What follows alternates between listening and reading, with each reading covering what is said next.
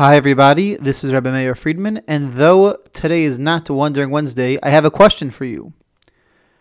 The question is that in the entire Torah, throughout the entire story of Avraham and Yitzchak, Abraham and Isaac, there's one conversation that the Torah tells us took place between Abraham and Isaac.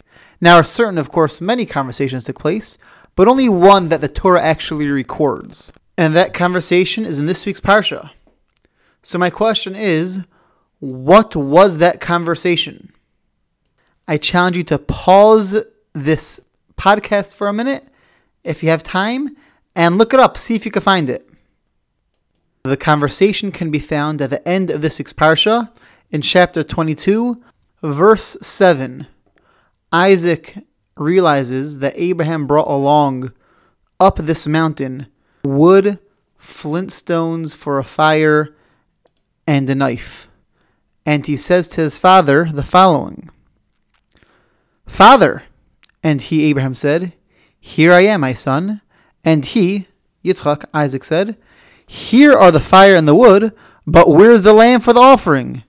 And Abraham said, God will seek out for himself the lamb for the offering, my son. And the two of them went together. That is the entirety of any conversation that the Torah tells us took place between Abraham and Isaac. And so my second question for you, and this one I'm not giving an answer to yet. The second the second question is what a funny thing of all the conversations between Abraham and Isaac. You know, Abraham surely taught Isaac tons of Torah.